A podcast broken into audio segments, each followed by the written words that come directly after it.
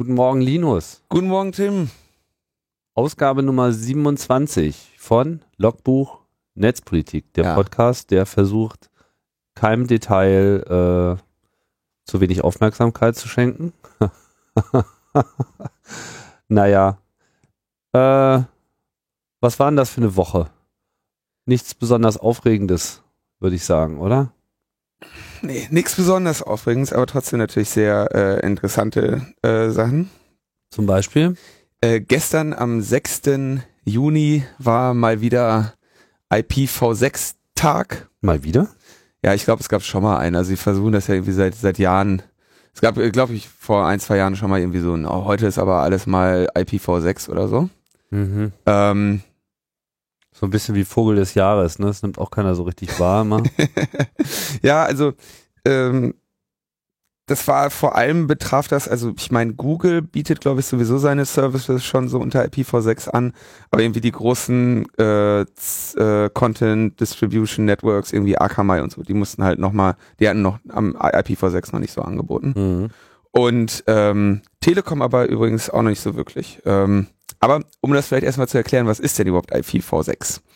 Wir haben ja momentan das Internet hat ja ein Protokoll, unter dem Internet liegt quasi das IP-Protokoll, dem ja jeder seine Internetadresse hat, und was heute genutzt wird, ist IPv4, und das sind diese Adressen, die so irgendwie aussehen, 177.128.19.5 oder so, das ist dann eine IP-Adresse, und davon gibt es, warte mal, ich muss kurz überlegen, 2 hoch 32, einen im Sinn, 4.294.967.256, glaube ich, ja, wenn ich mich jetzt nicht vertan habe.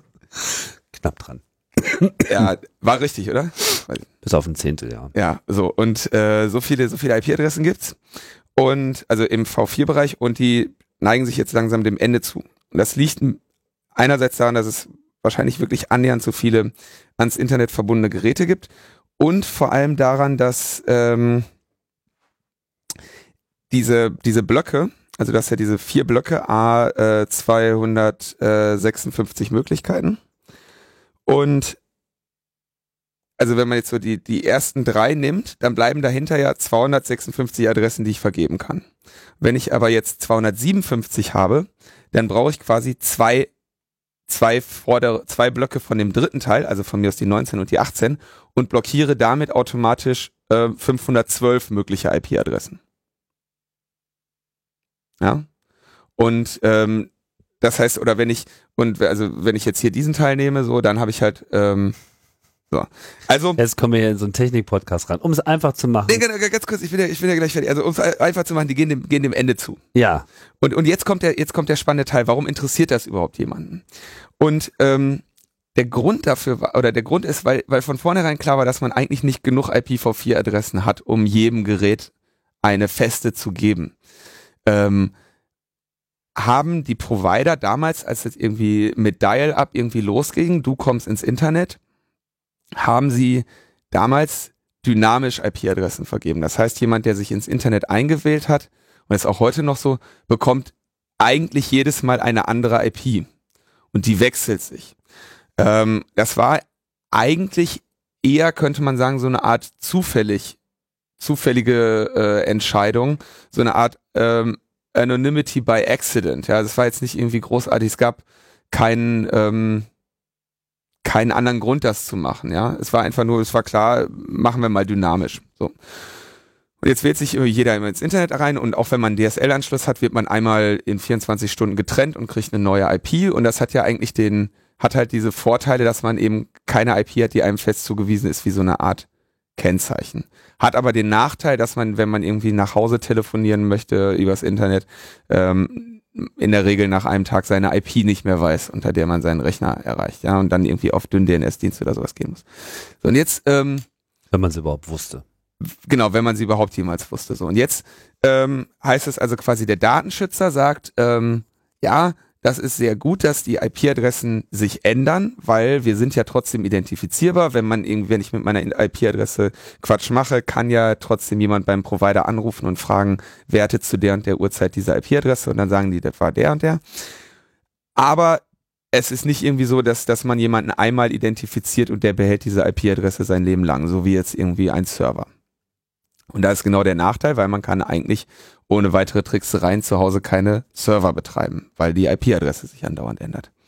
Wie gesagt, man kann dann über DynDNS oder so das irgendwie umbiegen.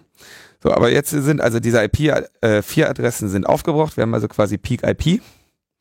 Und jetzt muss also IPv6 her. So, vielleicht noch ganz kurz, was noch so ein bisschen erklärt werden muss, ist, wie damit umgegangen wird, dass wir heute eigentlich nicht mehr genug IP-Adressen haben, ist halt dieses NAT, also Network Address Translation, wo also die Fritzbox zu Hause, die hat eine IP, mit der sie mit dem Internetprovider verbunden ist und vergibt dann wieder neue IPs innerhalb des WLANs, in dem ihr euch dann befindet. Und nach draußen sieht aber alles wie ein Anschluss aus. Mhm. Was dann auch wieder eine Schwierigkeit ist, wenn man nämlich jetzt zum Beispiel sagt, man möchte zu Hause einen Server betreiben, dann muss die Fritzbox irgendwie dann die Ports durchrouten und so weiter. Also alles nicht so einfach. Mit IPv6 haben wir nicht mehr 32-Bit-Adressen, sondern 128-Bit-Adressen. Also 8 16-Bit-Blöcke, glaube ich, wenn ich mich nicht täusche. Und das ist dann, also die Anzahl an Adressen, die dabei rauskommt, ist eine 3 mit 38 Nullen. Hinter.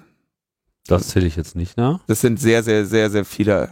Also man. Es ist einfach eine verdammt irre große Zahl. Verdammt irre große Zahl, und es ist in näherer Zeit jetzt nicht damit zu rechnen, dass es keine IPv6-Adressen mehr gibt. Und die besteht zum ersten Teil aus dem Netzanteil. Also nicht nur nicht in näherer Zeit, sondern auf absehbare Zeit. Nibbler hat beim DigiGuess-Abend gesagt, mal gucken, vielleicht setzt sich das mit dem Internet ja auch gar nicht durch. Also vielleicht ist das sowieso was. Das ist natürlich denkbar. So, und jetzt hast du bei den IPv6 hast du eben so, das sind so durch Doppelpunkte getrennte Viererblöcke, und da hast du vorne den Netzanteil, wie bei den IPv4 auch, und hinten den Hostanteil. Und jetzt war das ursprünglich so, dass dieser Hostanteil, der wird quasi für deinen Rechner generiert, und im ursprünglichen Vorschlag war das so, dass der sich aus der MAC-Adresse erstellt. Und das also der physikalischen Adresse deiner Computerschnittstelle, Ethernet oder WLAN, genau, etc., die werkseitig zugewiesen ist. Die werkseitig zugewiesen ist und ebenfalls einzigartig. Wenn man jetzt nicht irgendwie mit 80er Jahre Hardware vergleicht oder so, aber eigentlich die MAC-Adresse einer Netzwerkkarte ist nicht irgendwo doppelt. So. Sollte sie zumindest nicht sein. Ja. Und das hieße also, du hättest quasi in dem Host-Teil eine eindeutig zuweisbare Adresse für jedes Gerät. Und die würde dann auch gleich bleiben, egal in welchem Netz du bist. Das heißt, durch diese feste Adresse, bin ich jetzt hier bei dir, geht mein iPad, was hier liegt, irgendwie ins Internet. Und man würde allein an dem Host-Teil schon erkennen, dass ich das bin. Hm. Und an dem Netzteil könnte man erkennen, also aus dem Netzteil, wo ich gerade bin. Ne? Wurde dann irgendwann geändert durch die Privacy-Extension, dass dieser Host-Teil einfach irgendwie zufällig zugewiesen und irgendwie negotiated wird. Und für den Netzteil, der vorne dran ist, der wird eben vom ISP zugewiesen. Und da ist jetzt quasi der Lobbyismus im Gange, dass man die ISPs dazu bringen muss, dass sie diesen Netzteil trotzdem dynamisch zuteilen, obwohl es nicht mehr notwendig ist. Also sie könnten wirklich einfach jedem, was haben wir dann, das sind dann 64-Bit, also damit könntest du erstmal einen Großteil der Internetanschlüsse so versorgen. Und du hast ja den Host-Teil nochmal dahinter, das heißt, da ist, also NAT ist da quasi schon so ungefähr mit erledigt, brauchst du halt nicht mehr. Ne? Mhm. Und da ist jetzt gerade also der Lobbyismus und der Datenschutzaktivismus richtet sich so in diese Richtung, dass man sagt, okay, die ISPs sollen bitte die Dinger dynamisch vergeben. Und dann gibt es natürlich viele Leute, die irgendwie sagen, sie möchten jetzt irgendwie Dienste zu Hause betreiben, die sagen, nee, bloß nicht, endlich können wir alle eine feste IP haben. Das war ja früher quasi, oder ist auch heute noch eigentlich ein Dienst, für den man bezahlen muss, wenn man eine feste IP haben möchte, und sagen, wir wollen das jetzt endlich so geklärt haben. Fakt ist, wenn man das jetzt so umsetzt, wie es momentan geplant ist, dann habt ihr eine feste feste Anschlusskennung. Und wenn ihr nicht irgendwie euer Betriebssystem noch ummodelt auf die Privacy-Extension, die bei den meisten dann doch nicht automatisch aktiviert ist, ein festes Kennzeichen an jedem eurer Geräte. Also meines Wissens ist das sehr wohl implementiert. Ist implementiert, aber nicht aktiviert. Also muss bei den meisten Betriebssystemen dann nochmal irgendwo ein Häkchen setzen. Oder aber diese feste MAC-Adresse, die wird doch sozusagen nur verwendet, wenn du lokal dir selbst eine Adresse zuweist. Also sozusagen so diese Autokonfiguration. In dem Moment, wo du wirklich eine IPv6-Connectivity hast und dein Provider sagt, hier IPv6 nimm mal teil, dann kriegst du ja... Nee. Genau dann würdest du nämlich unter normaler Spezifikation genau deine MAC-Adresse nehmen, weil das die einfachste Möglichkeit ist, sicherzustellen, dass du dem Provider gegenüber eine Adresse hast, die er nicht mit irgendwelchen anderen negotiaten muss. Und das ist ja der Host-Anteil. Also du hast das quasi nur das auf dich bezogen ist nur die hinteren 4 Blöcke. Hm. Und vom Provider vorgegeben sind die vorderen 4. Ja. Und jetzt? Naja, also so lobbyieren, Freunde. So jetzt Druck machen, dass wir möglichst dynamische Netzanteile in unserem IPv6 bekommen. Also laut Wikipedia. Ja. Heißt es hier, Privacy Extensions are enabled by default in Windows, Mac OS X, since Lion. Okay, das iOS.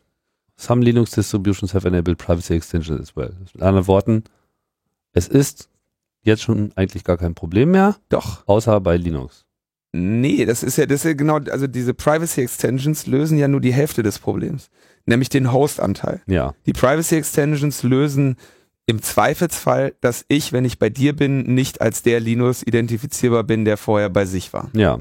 Aber der Netzanteil, also die vorderen 4 Blöcke, die dir jetzt hier von deinem Provider zugeteilt werden, wenn die halt immer gleich blieben, dann gäbe es quasi den einmal identifizierten Metaebene-Anschluss und da wüsste jeder, oder könnte jeder halt sich merken, was das ist. Das heißt, die Hälfte des Problems ist gelöst.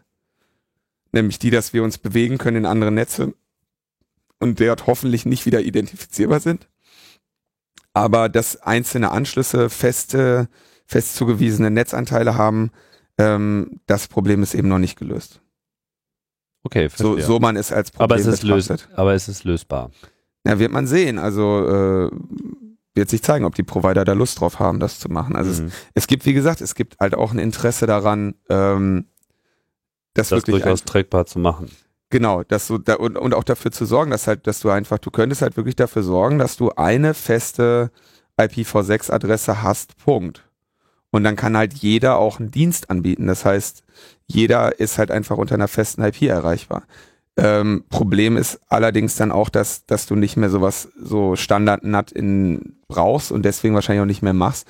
Und dass natürlich, sagen wir mal, diese Billow-Firewalls, die irgendwie in jedem Router mit drin sind, die im Zweifelsfall nicht mehr so greifen würden oder so. Naja, also das Thema wird sich auf jeden Fall kräftig aufheizen. Die Telekom hat, glaube ich, zum Ende dieses Jahres IPv6-Connectivity für alle Anschlüsse oder zumindest für manche Anschlüsse. Ich weiß nicht, haben sie von allen gesprochen, aber ich jetzt mal, über kurz oder lang wird sich das dann komplett ausrollen.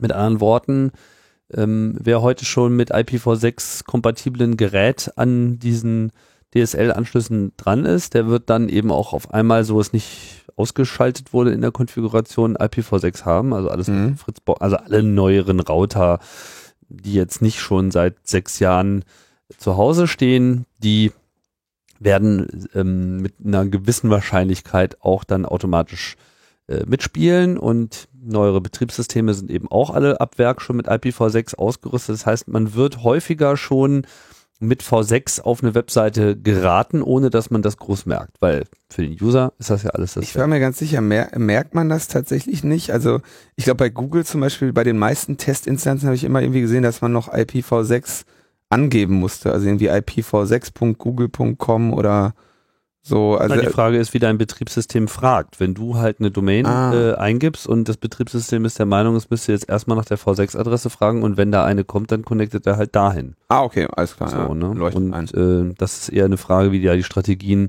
sind. Da gab es auch im Detail noch einige Probleme, das überblicke ich gerade nicht so richtig, wie da der aktuelle Stand ist.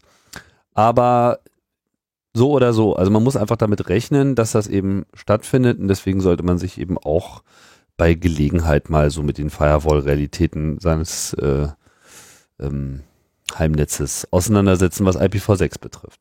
Also wie gesagt, aber diese Umstellung ist wirklich etwas, was so ein bisschen das Ding, wie Internet irgendwie heute erlebt wird, durchaus ein bisschen, auf jeden Fall da ein paar Rahmenbedingungen halt ändern kann, ne? Wo also wirklich, ja. Genau, es wird nämlich alles toller und bunter. Das würde aber auch ohne IPv6 passieren. Echt? Toller ohne IPv6? Mensch. So, was die Zukunftskompatibilität betrifft, gibt es auch bei der Bundeswehr neue Bewegungen. Ja, die Bundeswehr kann jetzt Cyberwar. Das heißt, die haben sich jetzt eine Site-Wide-Installation von Metasploit. Ich dachte eher so von dem aktuellen First-Person-Shooter kommen lassen. Das wäre eigentlich, ja, das stimmt. Das wäre echt geil irgendwie. So wie war das irgendwie? Früher waren noch dann auch so diese Schlachten, wo man sich dann auf der Wiese getroffen hat. Sieht man in so alten Filmen, dann standen die sich alle gegenüber, haben gefeuert und dann irgendwie so, dann wurde halt dieser Krieg an dieser Stelle oder diese Schlacht an dieser Stelle entschieden. Ne? Mhm. Und das könnte man ja auch dann so mit Counter-Strike oder so machen. So. Ja, genau. Das. Wir fordern Sie heraus zum Counter-Strike-Battle. 15 Uhr mitteleuropäische Zeit. Epic Team Cyber Blau. Battle of History. Genau, und da stehen sich dann die entsprechenden Bundeswehrsoldaten gegenüber mit den Bösen, was sind die aktuellen Bösen gerade? Weiß ich nicht. Salafisten oder so, keine Ahnung. Was auch immer gerade so das Feindbild der Woche ist. Ja, aber wir reden natürlich Quatsch und die Wahrheit ist, es gibt jetzt einen Cyberwar. Fokus in der Bundeswehr, wie sieht der denn aus? Es gibt das Kommando strategische Aufklärung. Und das Kommando strategische Aufklärung ist nicht verwandt mit diesen, mit den, sag ich mal, defensiven IT-Kräften der Bundeswehr, sondern die sind also wirklich auch im Angreifen geschult, ja, und wurden hauptsächlich rekrutiert von den Bundeswehruniversitäten, ja, wo sie irgendwie Informatik studiert haben. Das heißt, diesen Bundeswehr-Hackern scheint also schon mal eine Schlüsselqualifikation zu fehlen, nämlich das abgebrochene Informatikstudium. Mhm. Das braucht man ja eigentlich. Ja, das stimmt. Und das haben sie also schon mal nicht. Ja, sie haben eine abgeschlossen. Das ist wertlos. Ja. Und also genau. So, und die sind also jetzt haben eine Art Grundausbildung des Angreifens. Und irgendwie unter Laborbedingungen, ne? Also irgendwie, weiß nicht, irgendein LAN dann gemacht und irgendwie gelernt, wie man da jetzt hackt. Und meine Herren, präsentiert den Podscanner. Ja, also es ist auf jeden Fall die Anzahl der Mitarbeiter ist erstmal unbekannt. Sie sind getrennt von dieser Abwehrabteilung und wollen irgendwie jetzt so strategische Cyberwar-Führung irgendwie einander betreiben. Jetzt ist natürlich ganz interessant, so was kennzeichnet eigentlich so ein Cyberwar? Also im Vergleich zu, sagen wir mal, so einem Panzer oder einem Luftangriff auf irgendwie eine Stadt, hat man natürlich wahrscheinlich geringere Kosten, wenn man einfach jetzt mal irgendwie so versucht, da was zu hacken.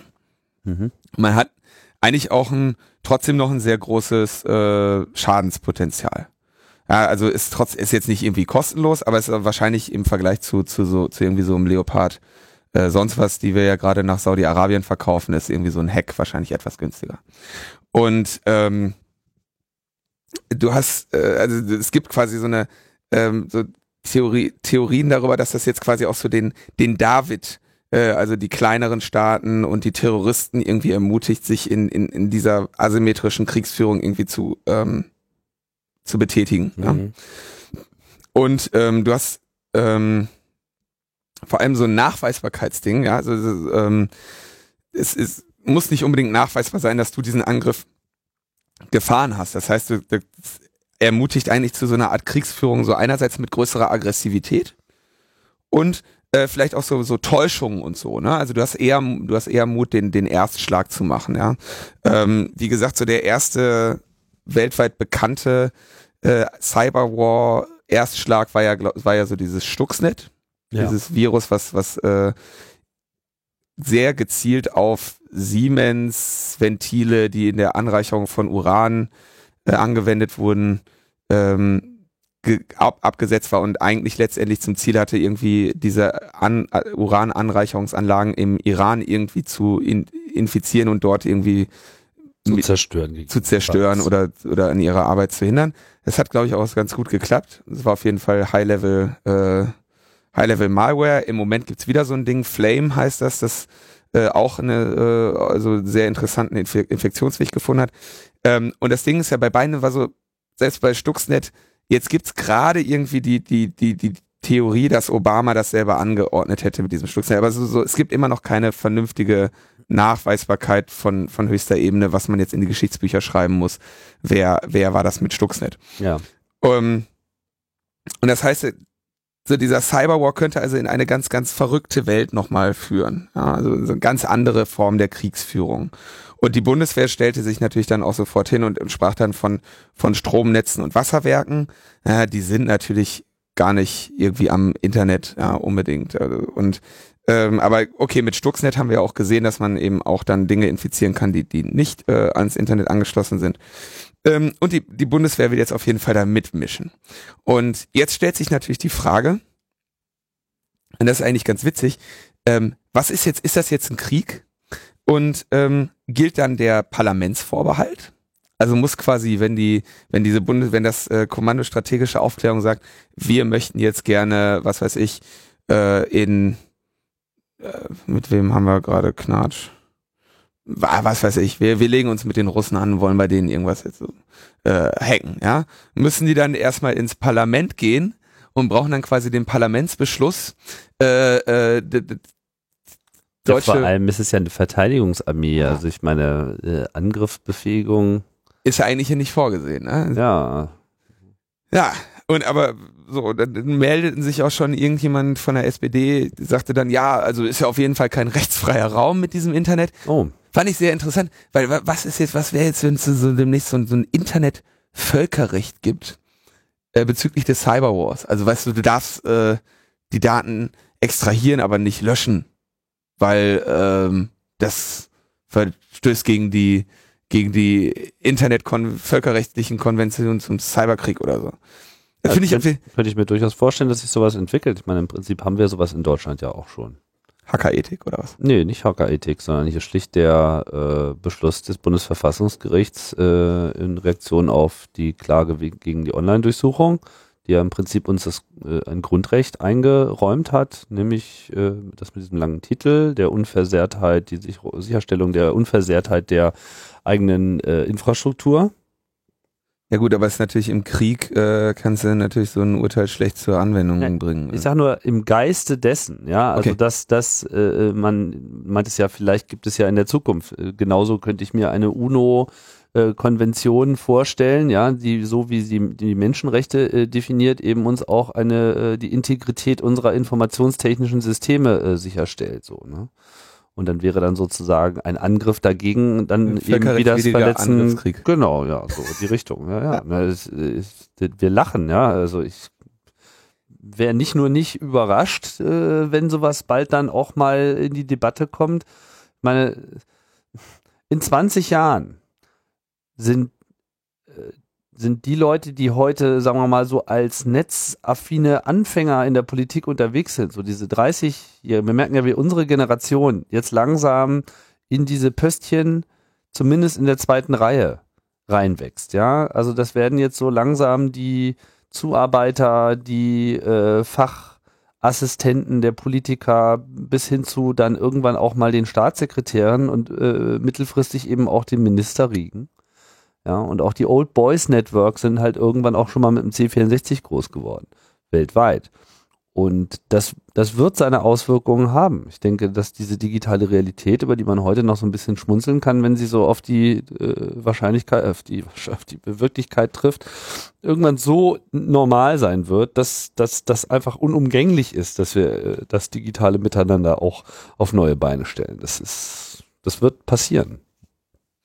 Muss passieren. Also, da will ich ja so weit zustimmen. Ich frage mich nur, also, jetzt ernsthaft, ich meine, es ist ganz klar, dass auch Staaten hacken, ja, also und dass das irgendwie auch andere Staaten sehr viel weiter wahrscheinlich sind, damit irgendwelche, in Anführungszeichen, Cyberarmeen zu bilden. Ja.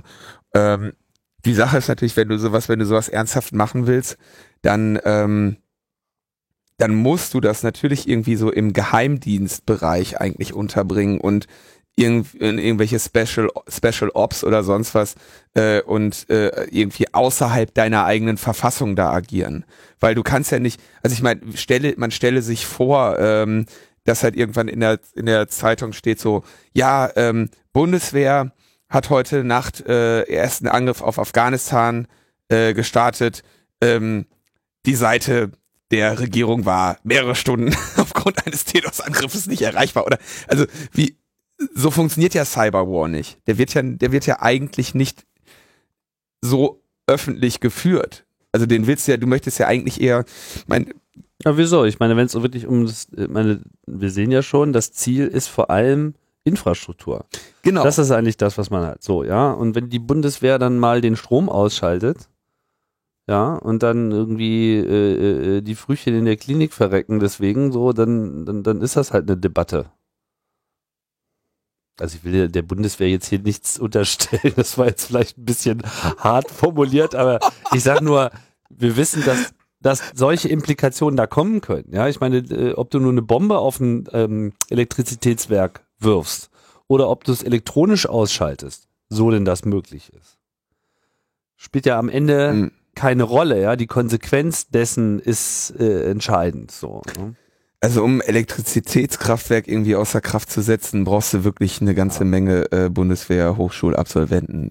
Ja, naja gut, ja, aber dass das alles nicht ganz komplett out of the question ist, da sind wir uns sicherlich auch einig. Es geht auf jeden Fall in die Richtung, dass solche Dinge gemacht werden. Wir werden irgendwann komplett elektronisch geregelte, und haben das auch teilweise jetzt schon, komplett, also unser ganzes Energieversorgungsnetz wird elektronisch geregelt sein. Derzeit gibt es da noch sehr viel Statisches und Manuelles, aber über kurz oder lang sind allein die Anforderungen des Einsatzes regenerativer Energien. Ja, überall da ist gerade viel Wind, da wird Strom generiert, der muss dynamisch umgeleitet werden, etc. Also das ganze Funktionieren der Energieverteilung wird auf solchen computertechnischen Prozessen basieren. Wenn du jetzt in der Lage bist, so eine Infrastruktur nachhaltig zu stören, dann kannst du da richtig Dinge zerstören. Ja, da gehen Geräte kaputt, da gehen Infrastrukturen kaputt, dann funktionieren Sachen nicht mehr, die eben auf die Zulieferung von Energie angewiesen sind, etc. pp. Also das wird tendenziell eher alles noch sehr viel fragiler. Insofern finde ich das auch vollkommen vertretbar und wünschenswert, dass, sagen wir mal, auch eine Bundeswehr sich eben mit dieser Fragestellung beschäftigt, wie kann man eben das verteidigen. Ja, weniger aber, wie kann man jetzt die Netze der anderen Länder versenken? In diesem Fall ist es also wirklich, wie gesagt, das ist jetzt eine Angriffsgruppe, ne? Und klar, wenn jetzt Cyberwar ist, ja, dann reicht's ja nicht nur, also eine Verteidigungsgruppe wären dann halt irgendwie Leute, die versuchen, diese Hacks abzuwehren, und muss natürlich dann irgendwie auch Vergeltungsschlag machen. Ja, da brauchst du also irgendwie das Kommando strategische Aufklärung. Ich denke auch, dass es ohne Zweifel klar ist, dass es zu etwas wie dem Cyberwar oder solchen informationstechnischen Angriffen, dass wir davon mehr sehen werden. Da bin ich mir relativ sicher, auch also genau auf diese Infrastruktur, die du da ansprichst, abzielen. Mhm. Die Sache ist natürlich, also kritische Infrastruktur ist ja jedem klar, und es ist halt nicht so, als wäre der Hauptsteuerungscomputer vom nächsten Atomkraftwerk mit einer IPv6-Adresse ohne Firewall im Internet, ja. wird zumindest immer wieder beteuert. Ja, hoffen wir das. So, ne? Das heißt, da musst du dir wirklich, Mühe geben. Und natürlich ist so ein Angriff eben sehr viel anders als also da gelten halt so ganz andere Regeln. So. Es ist auf jeden Fall wird es spannend und ich fand es erstmal so niedlich, wie das dann in Deutschland so, ne, Pressemitteilung, Kommando strategische Aufklärung, Grundausbildung, Grundfertigkeiten zum Angriff, ja, während andere Länder einfach, weiß ich, China und so, die hacken einfach seit Jahren einfach rum und sehen zu, dass sie Sachen hinkriegen und sind nicht an solche Strukturen gebunden, ja. Parlamentsvorbehalt. Also wird spannend. Ich bin mal gespannt, wie das mit deutscher Gründlichkeit dann noch ausdiskutiert wird, dieses Thema. Unsere Vorratsdatenspeicherung. Ja. Das Never-Ending-Thema. Genau, da habe ich jetzt also noch nur eine kleine Meldung. Und zwar, die EU-Kommission hat jetzt ihre Pressemitteilung rausgegeben, dass sie also dann Deutschland jetzt da gegen Deutschland diese Klage anstrengt. Und da gibt's jetzt eine Zahl, und zwar wollen die gerne für jeden Tag ab dem zu erwartenden Urteil dann ein Zwangsgeld von 315.036,54 € pro Tag. Das ist ein Schnäppchen. Das ist also das, worauf sie jetzt, das ist jetzt quasi erstmal die Vorlage, die sie da jetzt gestellt haben. Zwangsgeld, ja, weil wir hatten ja da schon mal drüber berichtet mit Pauschbetrag und Zwangsgeld und ab wann und so weiter. Also das ist jetzt die Hausnummer, die da jetzt erstmal im Raume steht. Vom Urteil sind wir natürlich weit entfernt. Und jetzt etwas anderes, was wir erwähnt hatten, war ja, dass gleichzeitig Digital Rights Irland irgendwann vor dem Irish High Court mit dieser Verfassungsbeschwerde gegen die Vorratsdatenspeicherung und dass der irische High Court das irgendwie an den EuGH geschoben hätte. Und wir haben ja immer berichtet, dass dieses Verfahren eben noch anhängig ist. Und jetzt hat der Schack, Herr Schack Florian, Christopher Schack von Telemedicus mal an den EuGH geschrieben, hat gefragt, wie sieht's da eigentlich aus? Was ist mit diesem Verfahren? Und bekam die Antwort, sehr geehrter Herr Schack, ein derartiges Verfahren ist derzeit nicht anhängig. Ja, also es könnte heißen, dass es seit Jahren irgendwie ein Unsinn ist, den alle zitieren, dass da im irischen High Court dieses Verfahren anhängig wäre. Es könnte auch heißen, dass wer auch immer dem Christopher Schack da geantwortet hat, das nicht wusste, ja, irgendwie sich mit der aktuellen Lage nicht auseinandergesetzt hat. Aber auf jeden Fall mal eine sehr interessante Erfahrung in der Hinsicht. Das heißt? Ja, erstaunlich. Das wirkt jetzt auf jeden Fall nicht verzögernd und ja, das wirkt, genau, diese verzögernde Wirkung ist erstmal nicht da. Also, gibt's da noch eine andere verzögernde Wirkung? Naja, zahlen muss Deutschland eh erst, wenn da ein Urteil ist. Ja. Eventuell halt diese Revision der Richtlinie, die ja noch aussteht. Wie es damit aussieht, ist mir halt auch jetzt irgendwie nicht ganz klar. Ja. Naja, also macht nicht so den Eindruck, als ob die Sache wirklich in Wallung kommt, solange unsere aktuelle Regierung noch im Amt ist. Ja, also müssen wir mal sehen. Naja, okay, also dieses Verfahren läuft jetzt erst. Dann gibt's ja noch andere Verfahren, nämlich Österreich wurde jetzt das Verfahren eingestellt. Also Österreich wurde das ja auch angedroht. Und da in Österreich jetzt gerade alle Pläne zur Umsetzung der Vorratsdatenspeicherung bestehen, wurde jetzt halt gerade das Verfahren eingestellt. Ah. Zum Stand in Österreich haben wir hoffentlich nächste Woche den Thomas nochmal hier, Thomas Lohninger. Die haben ja, ich nehme da jetzt mal gar nichts vorweg, Österreich nächste Woche, also Verfahren gegen Österreich eingestellt. Und bei Schweden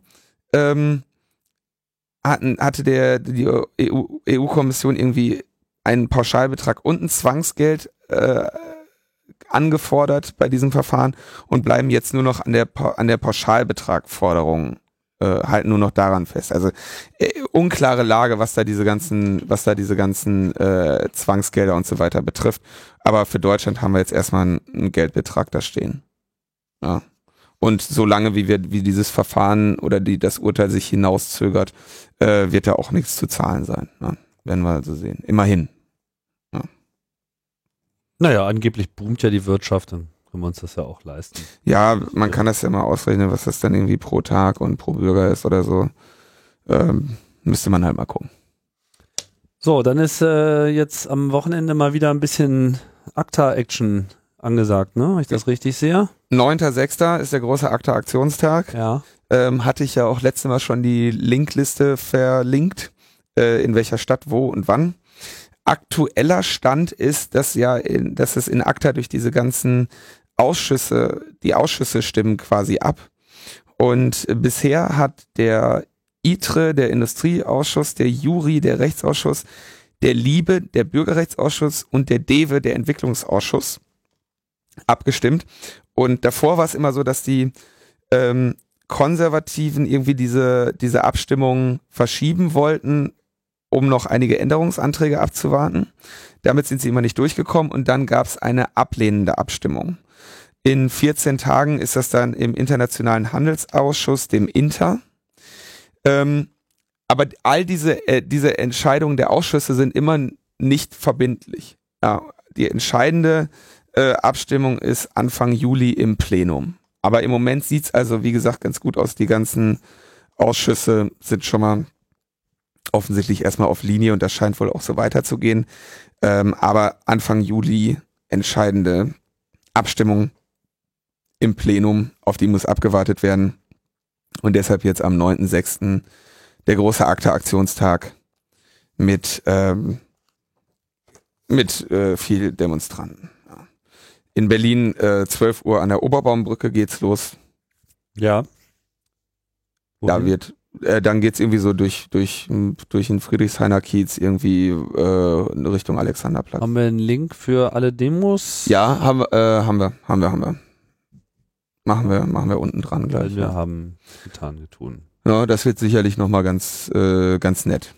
Unter stoppacta.de ist das so der Hauptanlaufpunkt, genau, ja. Ja, ne? Da gibt's dann im Wiki die Übersicht aller Demos. Übersicht der Städte. Ich schaue gerade mal, wo hier überall was ist. Oh ja, genau. Vielseitig. Wie viele? Ich kann mal nennen, das sei eine unvollständige Liste, heißt es hier noch, was mich ein bisschen wundert. Aber wer wohnt in Aalen? Also es gibt hier Aalen, Allgäu, nicht wirklich eine Stadt, aber Region. Aalen, Allgäu, Augsburg, Aurich, Bamberg, Berlin, Bremen, Bremerhaven, Dresden, Essen, Frankfurt am Main, Freiburg, Greifswald, Hamburg, Hannover, Heidelberg, Karlsruhe, Kassel, Köln, Leer, Magdeburg, Mannheim, Mecklenburg, München, Neubrandenburg, Nürnberg, Ravensburg, Regensburg, Rostock, Saarbrücken, Solingen, Stuttgart, Trier und Würzburg. Schön mit Facebook-Links dazu. Aachen die war Privatsphäre. Nicht dabei? Nö, ich glaube, Aachen klingt sich dann sicherlich in Köln ein, oder? Keine Ahnung. Ja. Na gut, das ist das, was hier steht, mit dem Hinweis, das sei ja unvollständig. Sollte irgendjemand da was vermissen, denke ich mal, könnte man sich da auch entsprechend eintragen lassen. Ja. Aber hier ist kein Aachen, nur Aalen. Also ja, wird sicherlich ganz nett, denke ich mal. Also hoffentlich. Wieder mit viel Meme-Zeug. Ja, gehe ich von aus. Ob es auch Ponys geben wird? Auf der Demo? Pinkie Pie gegen ACTA. Ich denke, spätestens jetzt wird es auch Ponys geben. Was mir bei der Gelegenheit noch so als interessante Anekdote einfällt, ist das ja von digitale Gesellschaft also sehr viel Anti-ACTA-Material produziert wurde, eben mit dem gespendeten Geld und das auch jetzt deutschlandweit in irgendwie riesigen Paketen durch die Welt geschickt wird. Ich habe da nur immer von gelesen, also ich habe mich da jetzt nicht persönlich dran beteiligt, aber da wurde wohl eine enorme Arbeit geleistet. Da sind alle gibt's also sehr, sehr viel Material und wenn ich das jetzt richtig verstanden habe, scheint das bisher eine der größten netzpolitischen Kampagnen so zu sein. Also zumindest vom Ausmaß der Materialien, die dafür geschaffen wurden. Es gibt ja irgendwie Jutebeutel und Aufkleber und Flyer und Info hier und Faltblatt da. Also ein sehr, sehr umfangreiches Material, was da geschaffen wurde für viele tausend Euro, die jetzt, also was jetzt auch irgendwie durch ganz Deutschland irgendwie verschifft wird und bei allen Demos dann verteilt wird. fand ich mal ganz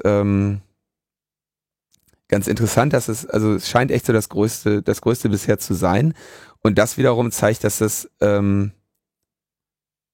es ist ja eigentlich noch nicht so groß, ja. Also da könnte halt noch da könnte und müsste eventuell bei anderen Themen noch sehr, sehr viel mehr gehen. Also ich habe da so die Vorratsdatenspeicherung jetzt durchaus nochmal als Thema, was sich irgendwann in nächster Zeit dann auf die Agenda kommt. Die hängt ja jetzt hauptsächlich vom EuGH ab. Wenn der sagt, okay, das behandeln wir jetzt mal relativ flott, dieses Thema, dann kann das halt auch, was weiß ich, innerhalb eines Jahres oder so hier wieder ein großes Thema sein.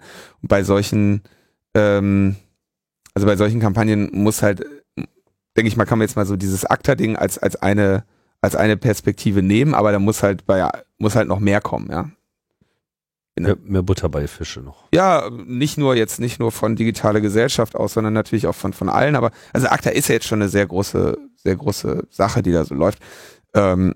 Und diejenigen, die das da jetzt gemacht haben bei DigiGuess, haben da auch, denke ich, eine sehr coole Arbeit gemacht. Also sie sehen auch ganz cool designt aus. Wir können das ja nochmal verlinken, diese Materialien. Mhm. Ansonsten, wenn ihr zu den Demos geht, ist die Wahrscheinlichkeit groß, dass ihr ohnehin irgendwelches von diesem Material in die Finger gedrückt bekommt. Und dann wollen wir mal schauen, wie viel Wind es dann nochmal gelingt zu erzeugen. Genau. Und darüber werden wir dann alles nächste Woche berichten.